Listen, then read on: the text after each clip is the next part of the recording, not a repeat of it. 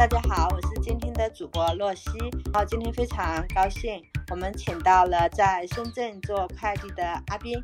啊，在刚刚过去的双十一，我们看到了很多关于快递小哥的一些新闻和报道。今天非常高兴，请他来跟我们聊一聊在做快递工作时候遇到的一些事情和他自己的一些想法。好，现在请阿斌介绍一下自己。呃，大家好啊，我是阿斌啊。呃，很荣幸啊，呃，参加这样一个讲话啊。这个我呢，其实来深圳很多年了，呃，接触快递行业呢也不多，呃，刚刚好半年吧。以前呢，在各种工厂都打过工，凡是基本上呃深圳的工厂各类的都去过。呃，但是呢，作为打工人，收入呢一直很低，所以 是吧？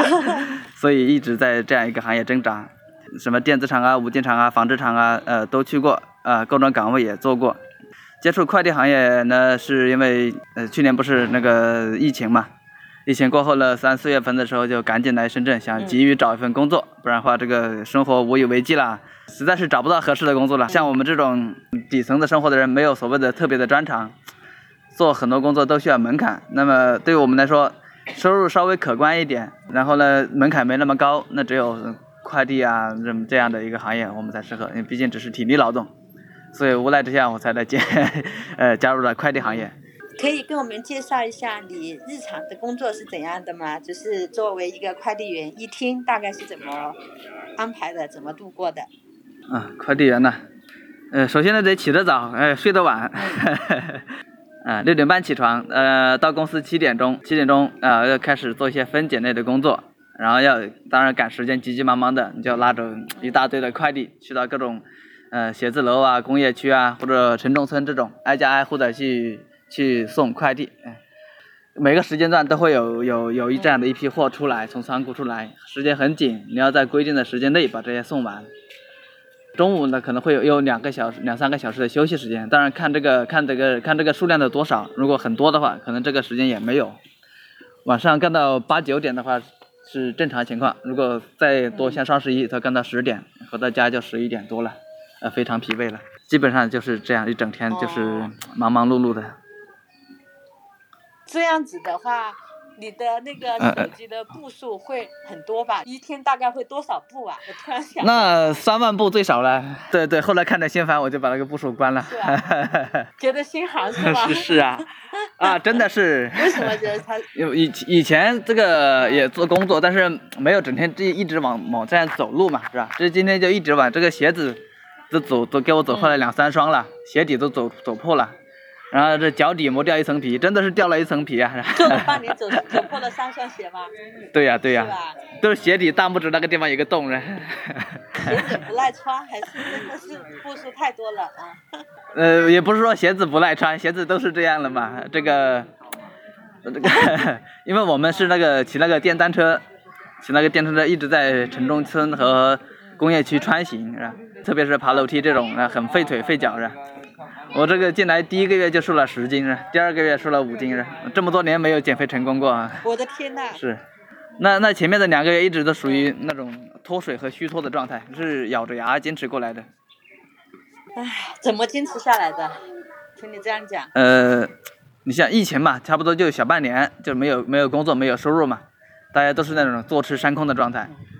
如果再不找个工作的话，那个真就没办法了。这就是好不容易找到工作，不能说因为一点这点辛苦就放弃吧。你作为打工的，其实，呃，是人家说的，什么什么苦都愿意吃，是吧？这点还其实咬咬牙也就过来了。嗯。后来等等我慢慢变得不再继续往下瘦的时候，也就开始习惯了。第几个月开始没有再往下瘦了？没有，我我刚来的时候是一百四十八斤，现在是一百三十斤了。之前是有有肚腩的，有肚腩的，有点胖是吧？现在就是又又黑又瘦是吧。那个膝盖就是因为你们会爬楼啊什么的，你会觉得膝盖会有一些什么状况吗？可能你做的时间不长，我不知道会不会觉得有什么？因为我觉得爬楼会的会的，因为你爬多了之后膝盖会发酸发热是吧？你要赶紧停下来，不能咬牙坚持，哪怕再辛苦，咬牙坚持这个，你可能明天你就爬不动了。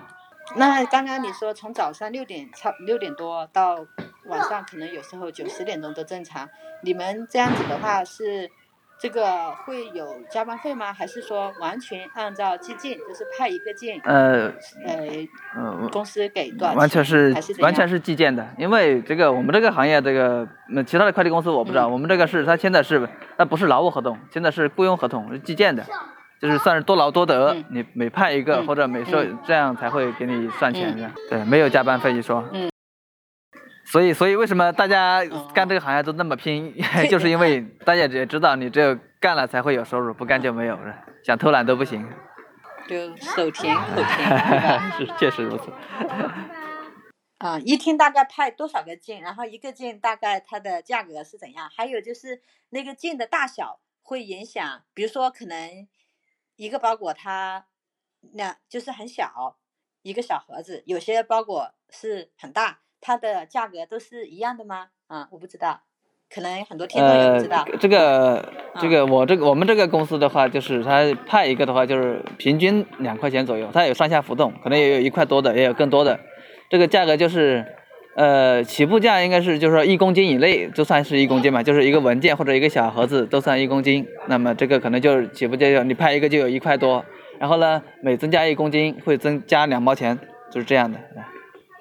每一公斤加两毛，所以大小派的都会有，因为我们也没有那么多心思一个个去算它，大概就是平均两块钱，就这样估算也差不多。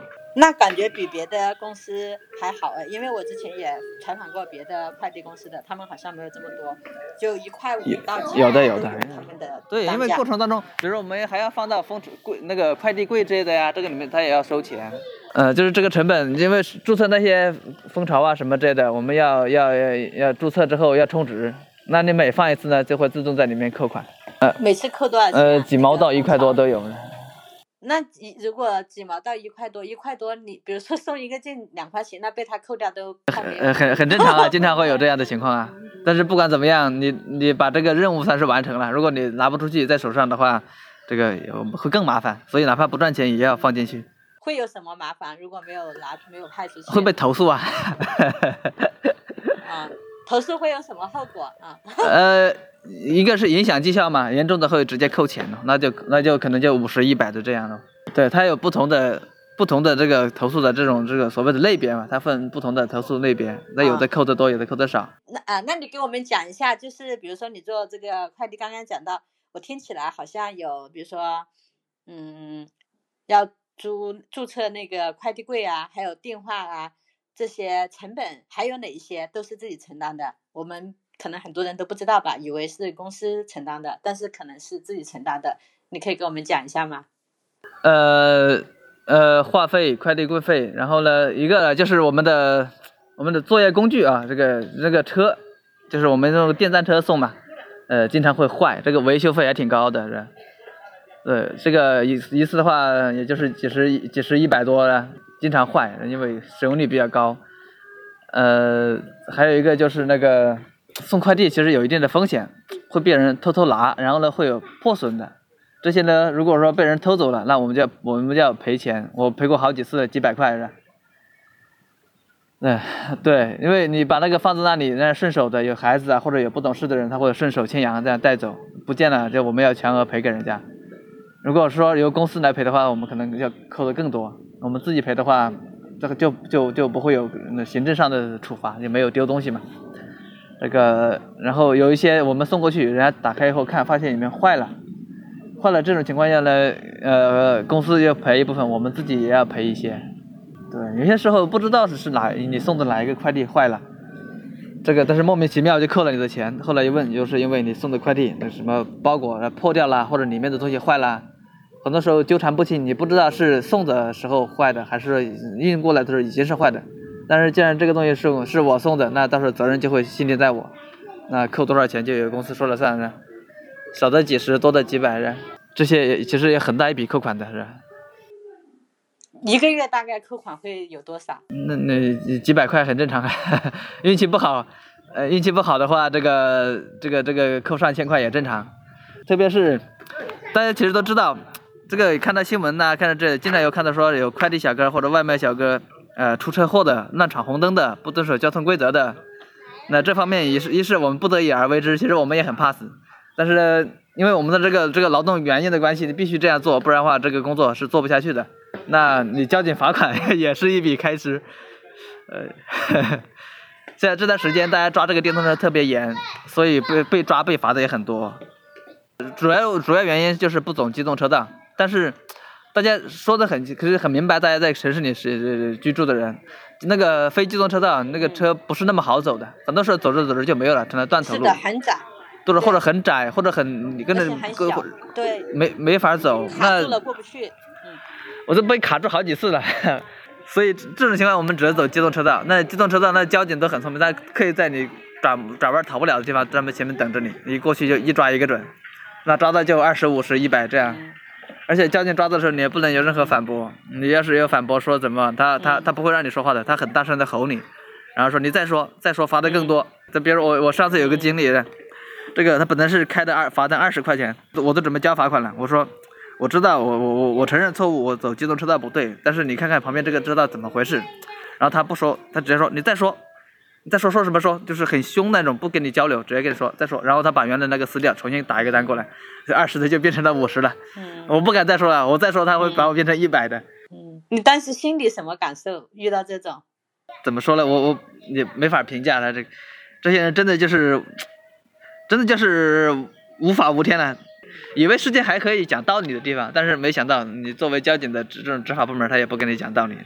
他们好像就是为了完成某项任务，要要收多少罚款回去，然后就走人了。唉，他们每过一段时间必定会在那里出现，走失在那个地方 是吧？因为那个地方谁也躲不过的。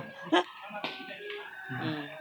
哎，这也是个最大的一笔开支了。是不是就是这样搞成这样子用来创收的？我觉得我们大家都这么认为的，就是同行的同行的兄弟们都这么认为。我说你碰到这种会觉得很生气吗？很会很很很愤怒吗？当然了，当然很愤怒了，但是没有办法改变啊，只有说我们赶紧叫别的兄弟。什么什么地方有交警啊？赶快赶紧绕道走嘛！这是能做的。你们平时在群里会共享这些信息吗？比如说今天哎发现这个地方会会会会的会的。什么路口哪里啊？有有有有有交警啊！大家注意了啊！就就赶紧绕道走。会说对。还有哪些记忆比较深刻的事情吗？记忆深刻的事情就是做这个行业的，这个你除了这个身体上的疲惫和辛苦啊，其实你作为也算是服务行业。服务行业呢，就是与人沟通交流的话，你会遇到呃形形色色的人。那有些人不那么礼貌的，会遇到一些刁难的，对，就是有些人会遇到，哎，为什么我这么晚才送来着？怎么之类的？然后这个东西不要了，或者说你耽误了我的事，怎么办？他其实不是为了想跟你讲道理要不他就是没有办法朝你这个骂一通。然后你耽误了什么？我耽误了我的飞机怎么办啦？耽误了我的工作怎么办啦？什么就是他会。对着电话给你使劲骂你一通，然后很不舒服，骂半个小时的都有。那当然大部分不会这样，那小部分还是会有。那个时候都特别难堪，感觉感觉这个尊严都扫地了。我说我忍辱负重做这一份工作，为了生活嘛，低了头。但是你说一次两次，这个遇到这样的事情，其实是对人的打击还是很大的。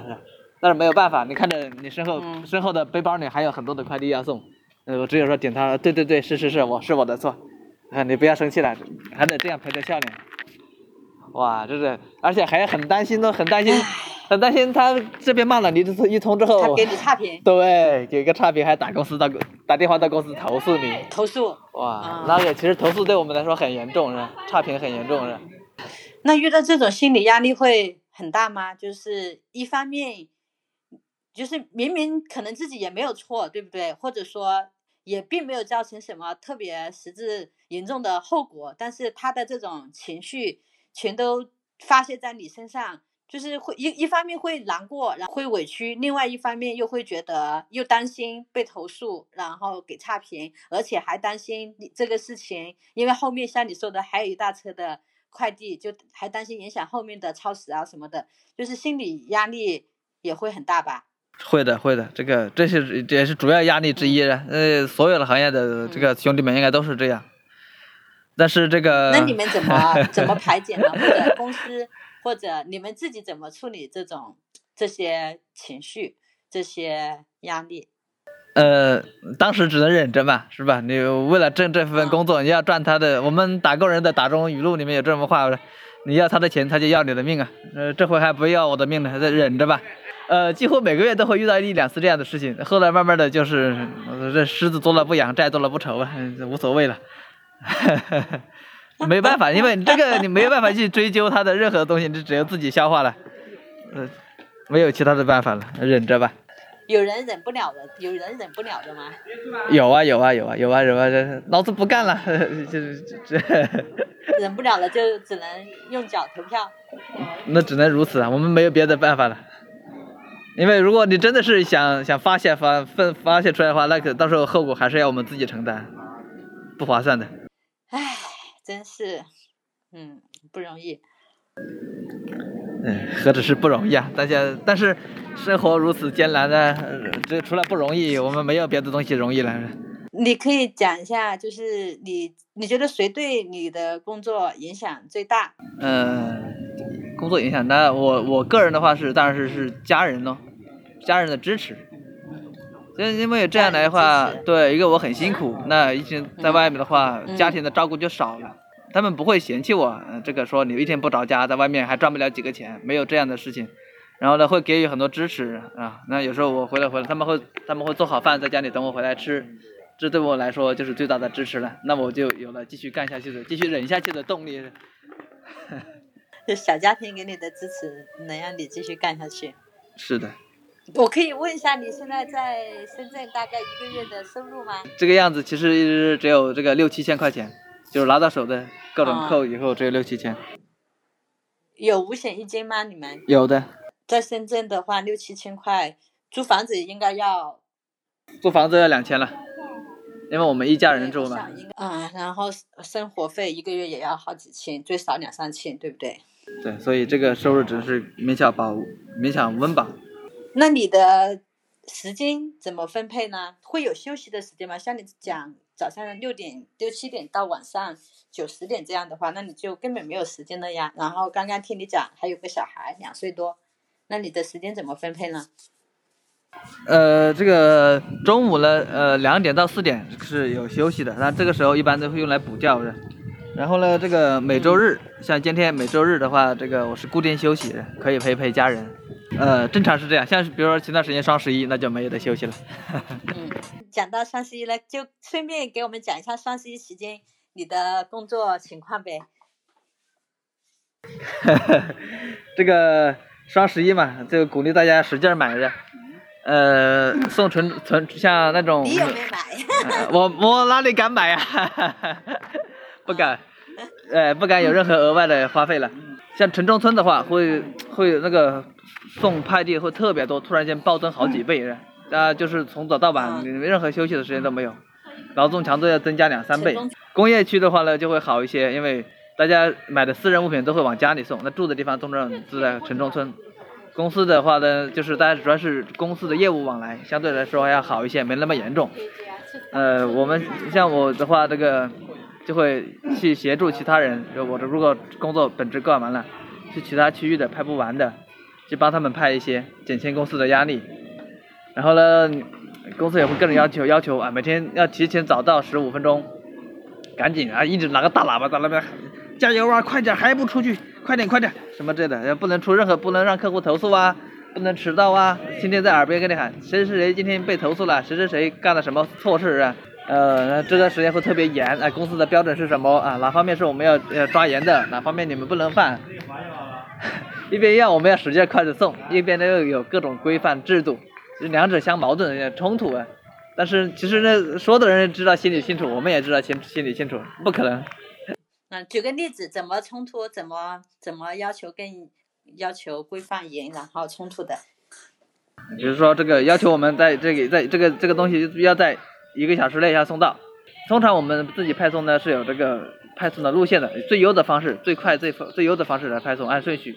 但是呢，如果说人家投诉了，说某个地方，比如说你最远的地方，他要你优先送过去，你好不容易跑过去了，然后呢，原本最近的地方又要你优先送过去，那这来回这个路程就多花了一半的时间，那剩下的为了这送这两个，其他的就全部全部耽误了，那到时候我这可能所有的快递都都变慢了。那就跟他原本的这个就就说要赶紧把这些件送完，初衷就相反。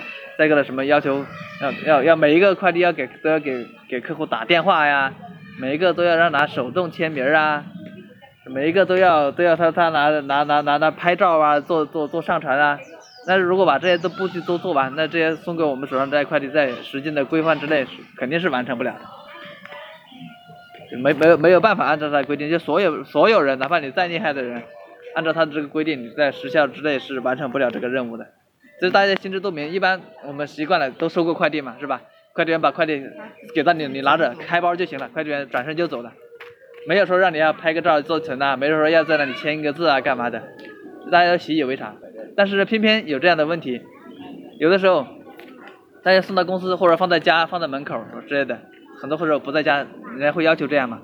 但是回来之后，这个东西不见了，或者被别人拿走了，或者被小孩子弄走了，或者甚至被猫狗叼走了，它不见了，不见了就找我们赔，是吧？这个时候其实我们打这打过电话说是你客户说了要放在门口，放在某个地方的，结果不见找我们赔。这时候公司公司会按常情况下是公司一半我们一半嘛，但是公司会这个时候可能我们要赔全部，为什么呢？因为没有按照公司要求给他让他签字拍照是吧？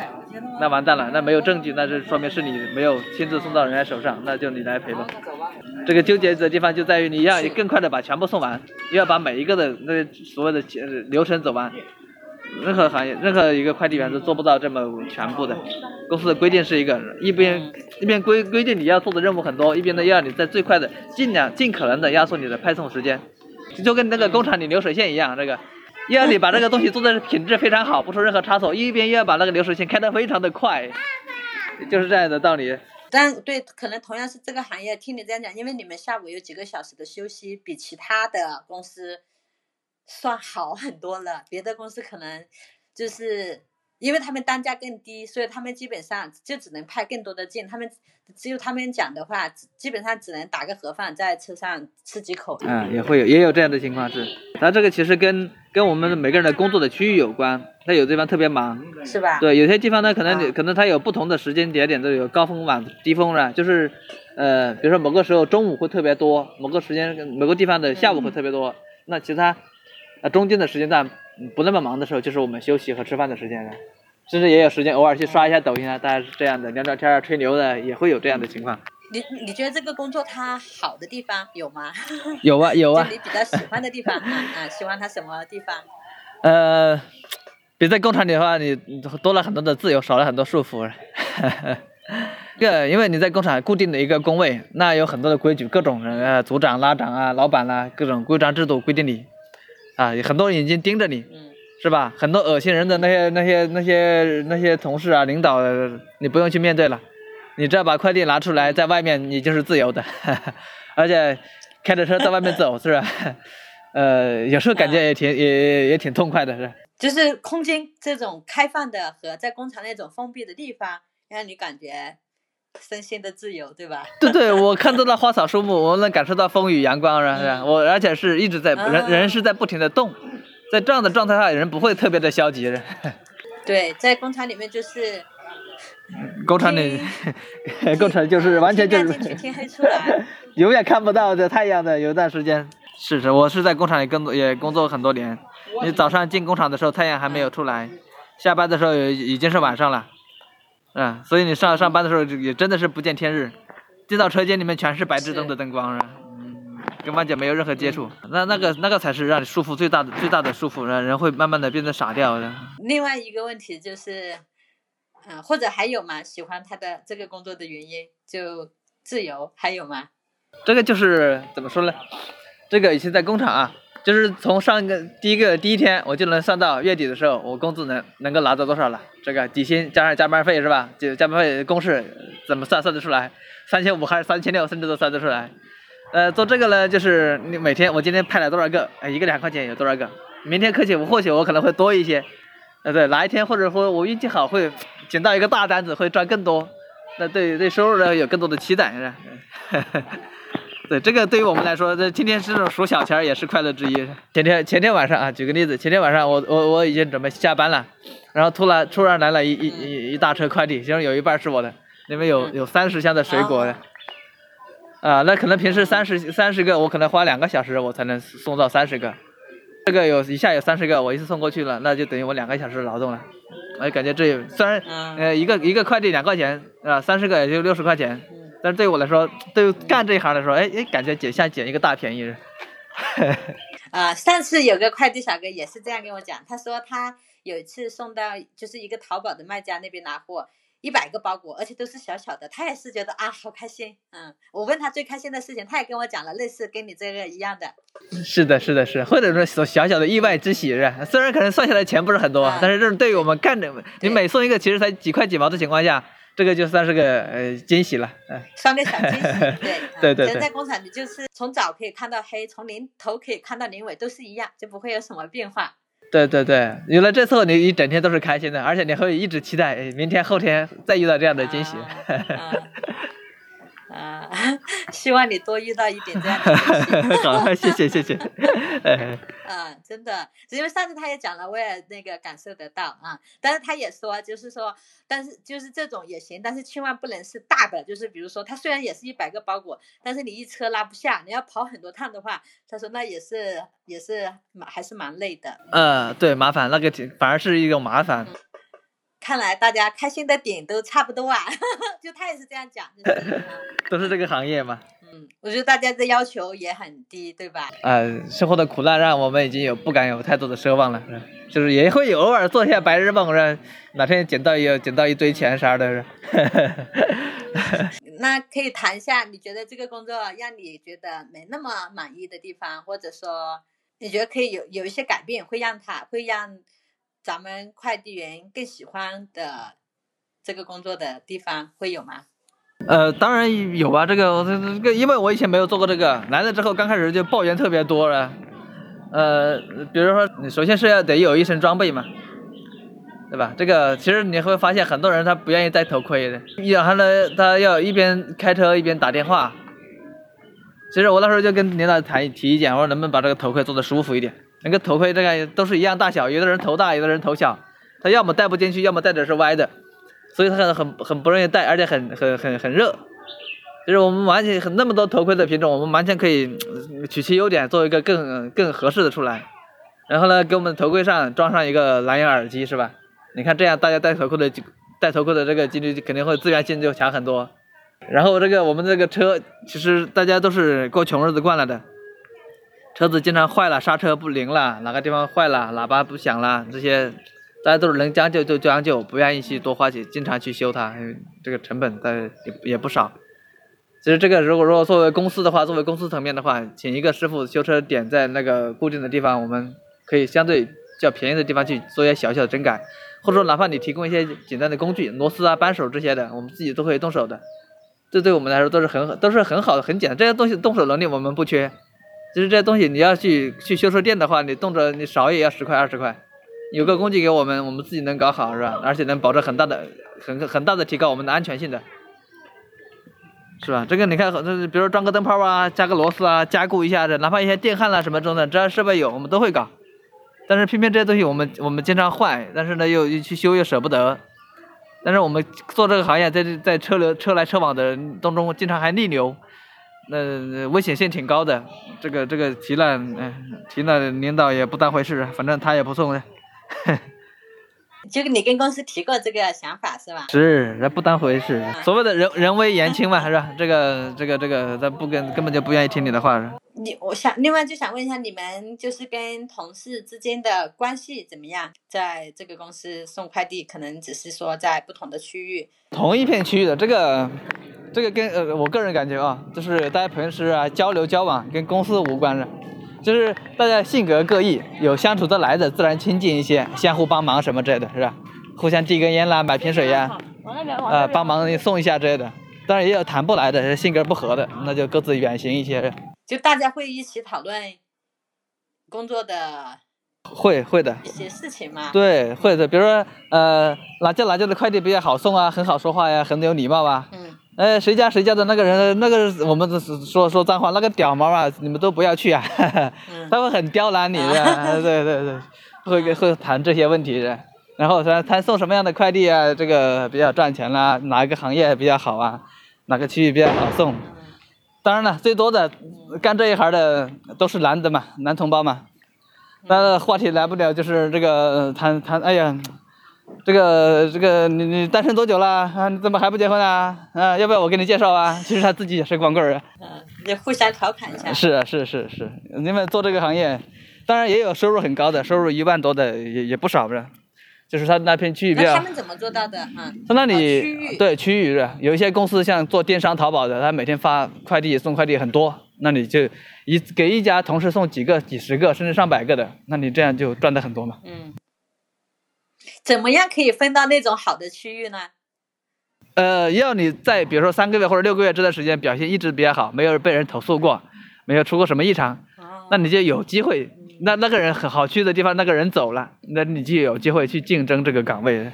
当然这个机会很少了，是不是遇到好的区域，一般人人家也不愿意走嘛。这是这也是大家我们其实私下里啊，就休息之余最聊最多的就是，嗯，说干这个行啊，钱是赚到了是吧？是吧？花也没地方花，你说我连个老婆都找不到，一天到晚都以快递为伴呢。在那些忙的地方，他们是没有周日休息，他们是都是周一到周五之间轮流休息，所以也很难说有固定的朋友能够相约聚会呀、参加什么活动。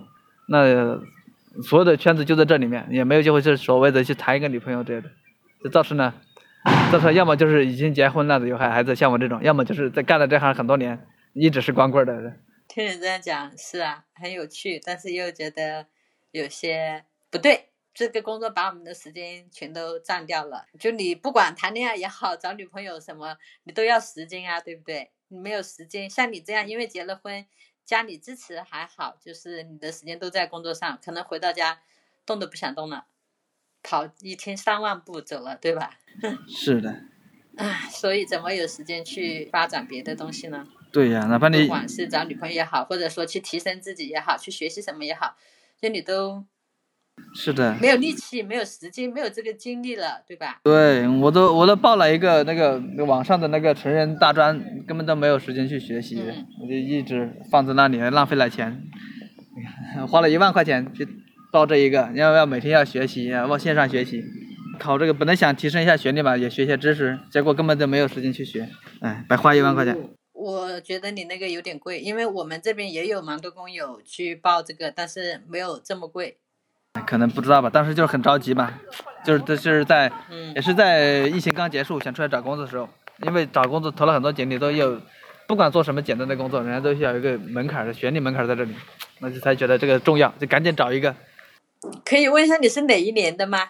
我我八七年的，是啊我一二零一二年就来到深圳了。你觉得那时候的深圳和现在的深圳有什么不一样？你就一直在深圳吗？一二年到现在就一直在深圳了。这个深圳这个地方，这个越来越繁华了，越来越好了。但是我们这些底层人呢，过的日子并没有好，还还是那个样子，没有没有任何的起色，甚至可以说按照收入比例来说，我们是在降低的。唯一提高的是消费水平，但是消费水平提高了，不等于我们的日子过好了。其实我们比以前过得更辛苦。呃，一二年的时候，那时候那时候我们来深圳的时候，三块五块路边摊吃个炒粉什么的，是吧？吃个炒饭，嗯，还有你看现在要八块十块了，那时候三块五块，呃，吃炒饭啦，还可以那可是还有溜冰场啊，我们的娱乐地方可以去玩一下。每个月呢还有还有一些还能还能剩一些钱，至少我我个人来说我还能剩一半。那个时候一千二百块钱，我能至少能省六百下来，我还我还每天去吃啊去玩啊去溜冰啊，还挺挺开心的。那现在下来，你就不敢有任何多余的花费了。工资的工资的其实没有涨多少。那个时候来的时候，刚开始实习期是一千二，后来就有三四千了，四四千多。那现在我也问了以前的也问了工厂的一些朋友是吧？现在的工厂的工资也才也才四五千。按照这个那个消费的涨那个涨幅水平啊，其实这个工资是不降反升的。以前我们包吃包住的，现在吃住都不包，要自己要自己出。哇，很多人都不都都不入不敷出的，你自己的基本生活都保证不了。想去逛个街啊，买个衣服啊，看个电影啊，这都成了奢侈的行为了。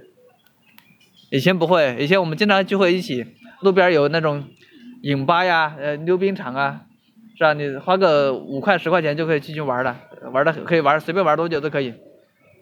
呃，去 KTV 啊，那种都是按小时算的，一个小时也是是十块钱左右是。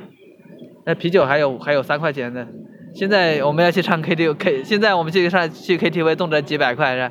这那个溜冰场也没有了，是吧？迪吧也不敢去了，而且那些那些时候大家相对来说，呃，街上是乱一些，有小偷那时候，但是大家出去的还开，大家还淳朴一些，呃，男孩女孩出去玩，大家都不会那么陌生，一起遇到了就可以玩。你现在出去，人和人都像防贼似的，这个每个人都是愁眉苦脸的，嗯，感觉没有以前那么那么那么那样的找不到那种感觉了。就是在城市看起来，城市看起来更漂亮了，满地的花草树木是吧？那其实这些说白了跟我们没有关系。是呀，就是建筑它的外壳看起来好看，但它里面其实我觉得最重要的是人。在一个地方最美的风景，应该是在那里的人的笑脸和那在那里的人的状态，可能很多时候都是。就并没有，并没有把人看作重要的，是看作是的，是的。那个以前我有一个脑海脑海中我有一个画面啊，就是以前就是前些年在厂里上班的时候，大家下班的时候是开开心心的，就是笑着出来的。大家谈的是什么？就是，哎，我们去哪里玩？去哪里？哪个地方有的饭好吃又便宜？哪里去玩？我们几个约着，同一个车间的认识不熟的，大家都哎，对你去不去啊？哎，去就一起，很容易玩到一起是。没有什么多余的其他的想法，我去了很多场都是这样的状态。现在这个样子就不一样了，现在大家下班之后都很都很疲惫，一满脸的愁容了。不是说去哪里玩，是怎么样可以简单对付一顿，回回家哪个地方躺着睡觉，赶紧休息，然后刷手机。手机是最后的陪伴了，是吧 就是只有没有不敢去别的地方了，大家也不愿意说随便跟不太熟的人愿意去跟人和人之间交流了。真的没有人愿意参加什么聚会啊，干嘛的？嗯。大家都愿意陪手机，不愿意陪人玩。一个是手机，一个是大家生活压力确实也大了。还有一个有没有关系？就是以前那时候你也年轻，就现在虽然也年轻，但是还是比过去长大了啊，要考虑的东西更多了。